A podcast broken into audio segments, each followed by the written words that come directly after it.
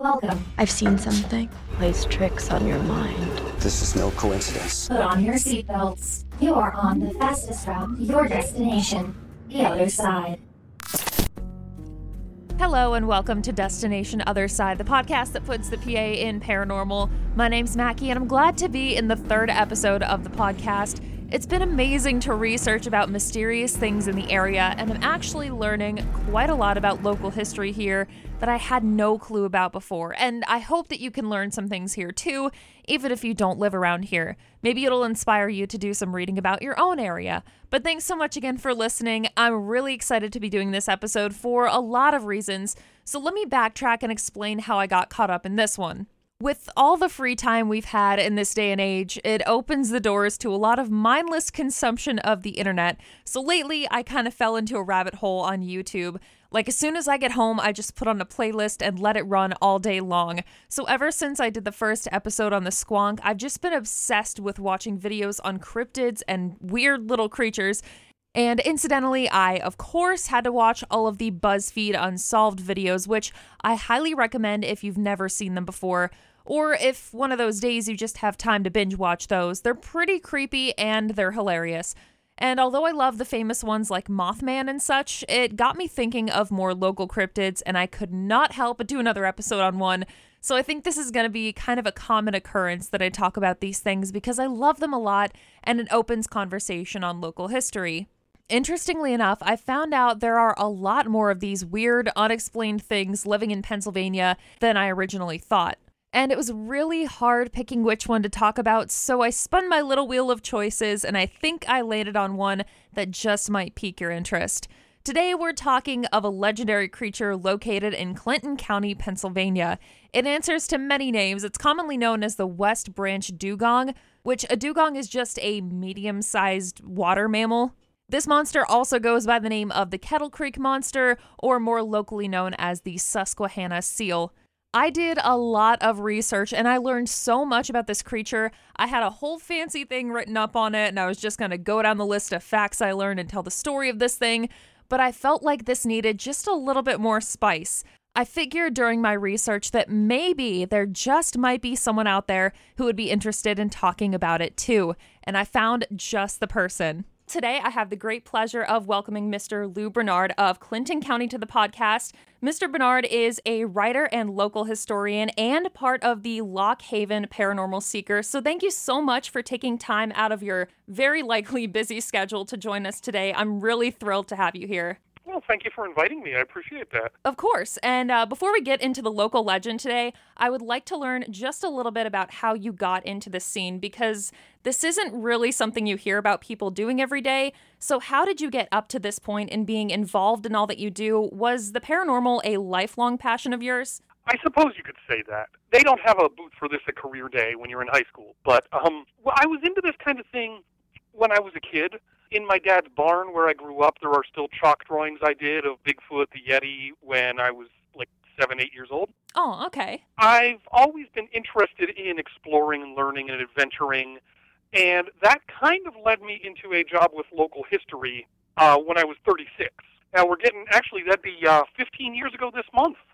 I started in on that, and it turns out I was fairly good at it uh, to the point where I was invited to join a local group of ghost hunters. That would be the paranormal seekers. And and funny enough, I didn't even know there was a local uh, paranormal group. I thought those were kind of just exclusive to the the bigger cities or the TV tabloid type of people. Now there's actually there's a bunch of them around. Though I will say our group is the most reputable and the longest lasting. We have been at this since 2007. That's actually amazing. Do you know, just off the top of your head, what's your favorite place that you've investigated? Favorite haunted place? Too. Well, uh, there's my own house. We've got the ghost of a girl, Ida Yost, who committed suicide in 1905. But if that one doesn't count, I would probably say the old jail on Church Street. We've got a jail here that years ago was converted into apartments, but most of it, nobody really went out of their way to make it look like not a jail. Oh, that's lovely. And I mean, it's still, you know, looks just like the old prison the only man ever hung for his crime in Clinton County was hung there in 1888, and it's believed he's still there haunting the place. So we've done that one a couple of times, and that might be one of my big favorites. Hmm. I might have to talk about that sometime on the podcast. For oh, sure, happy to. Awesome. Uh, for some of our other listeners who might be interested in pursuing these types of hobbies that you yourself have put so much time into, what would be your number one piece of advice to beginner explorers or paranormal investigators? I would say learn everything you can. It is not like the TV shows. Really? Yes. If you've learned everything from TV and the movies, forget it and start over. Note taken. Yeah, my my personal rule is if you're dramatic enough to be on television, you're not scientific enough to be doing it correctly.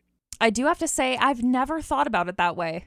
They they drama it up for TV because if they did it the way it really should be done, nobody would be watching. So, you know, learn a lot of stuff not just necessarily paranormal, though I do have kind of a guidebook that I wrote uh, that I can send to people if they're interested, but other things as well biology, geology, astronomy. Get a bit of a background in all that stuff.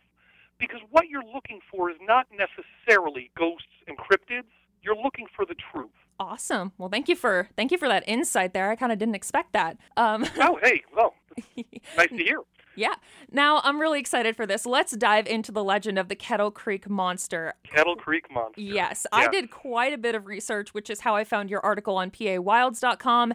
And actually, it made a spot in our local newspaper, the Lewistown Sentinel, quite a while ago. I forget when the article was from. It was 2013, I think. So can you give us Yeah, can you give us a little insight as to how you found out about the creature and the general backstory of how it became a local legend?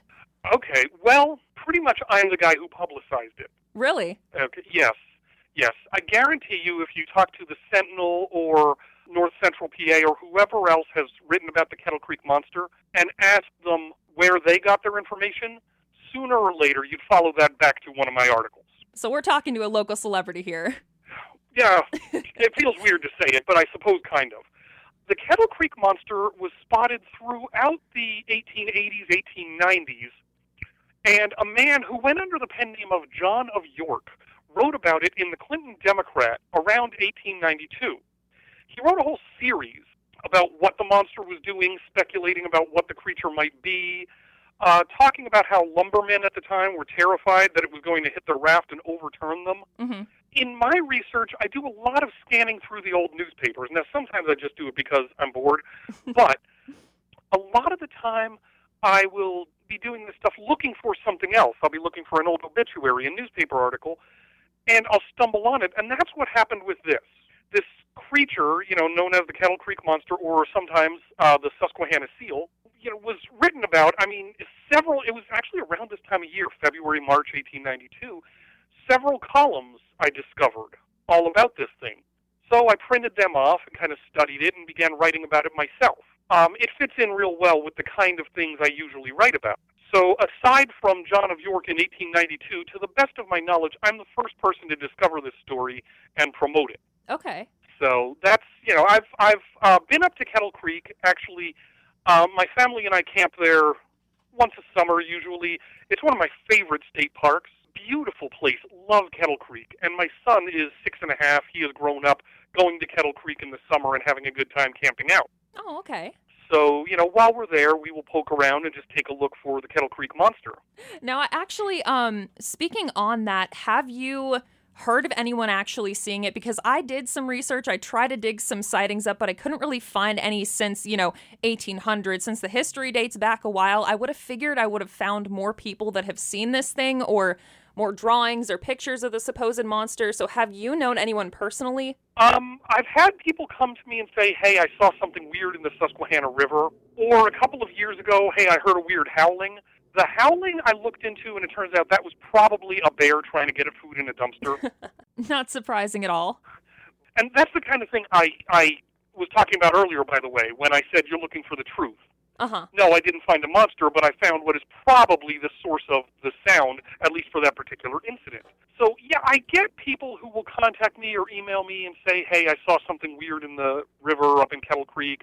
You know, what do you know about this? Is it always some mysterious monster? No, not necessarily. Water monsters are interesting on a lot of levels.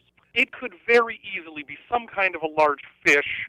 You know, sturgeons are often a big suspect there. Mhm. A lot of the time, when people think they're seeing a monster, it's actually a sturgeon. Could be any number of things, you know, that people are seeing up there. I will admit, if there was ever any one monster, it is probably long since dead. You really think so? I'm not going to stand here and pretend that one creature could live to be over a hundred years old. Yeah. Unless, I will throw this in, unless it was a turtle. Turtles live ridiculously long lifespans. Okay, you're right on that one. They do really live a long time. Yeah, so maybe it's still around, and what somebody saw was just an oversized turtle. Um, otherwise, you never know. It could be a family of especially large catfish or bowfish or something like that. That, if I could go all college professor for a moment, Sure, sure, go ahead. that kind of brings us to what I call the population problem. In any given body of water, there's only so much space and so much resources that can support just so many creatures. So if you're looking at something that's been sighted, let's say Loch Ness, which has been hundreds of years, hmm you have to figure is the body of water big enough to have enough food to support these creatures that could also, by the way, stay mostly hidden as a whole family? It'd have to be generations and generations of these things. So a lot of the time, you know, what you're looking for is just an actual creature that's a bit oversized that lives in the body of water. There are a couple of stories that kind of get around the population problem in an interesting way. Again, uh, out in Indiana, there's a story of a giant monster turtle Yeah. and like I said, it's very easy for one turtle to be sighted for a couple of hundred years. They live a long time. If the body of water lets out into the ocean, then yeah, the creature could be swimming in and out of the ocean and easily stay hid and have access to more or less unlimited sources of food. hmm You know, again, the population problem. That's how you you've you've got to kind of stop to think of that. Logically, there's no way one creature can actually be living unseen for hundreds of years in, say, a closed-in lake. I did actually read about uh, rumors of a cave system. Is that true? It's possible. Okay. I've I've read about that, and I wouldn't rule it out. Geologically, I've heard that it's possible. Okay. So that would kind of answer the question of if there were several of these things, they'd kind of just be hiding in there, but the connection. in and out of caves, sure. Yeah. Sure. Yeah, okay. I don't want to take up too much of your time, so just one more question here. If anyone wants to contact you, if that is okay, to talk about the book that you mentioned, or maybe just get some more information on the blogs that you post, what would be the best way to contact you? Email is probably best. Lou L H P A L O U L H P A at gmail dot com. Well, thank you so much for lending some time to speak with us today. We really, really appreciate it. Hey, thanks for having me. Of course, anytime. And uh, if you ever want to get in touch again on future episodes, we'd be happy to have you here. Hey, I'd love that. I do ghosts. I do Bigfoot. Feel free to contact me. Perfect. Well, once again, thank you so much for being on the podcast. That is going to do it for this episode of Destination Other Side. Don't forget to share the podcast with your friends and family and everyone who loves the paranormal. Check it out on WCHX1055.com, goldhitswkva.com, and star967.com. Be sure to listen to our other podcasts too. Until next time, goodbye and good day to everyone in every dimension.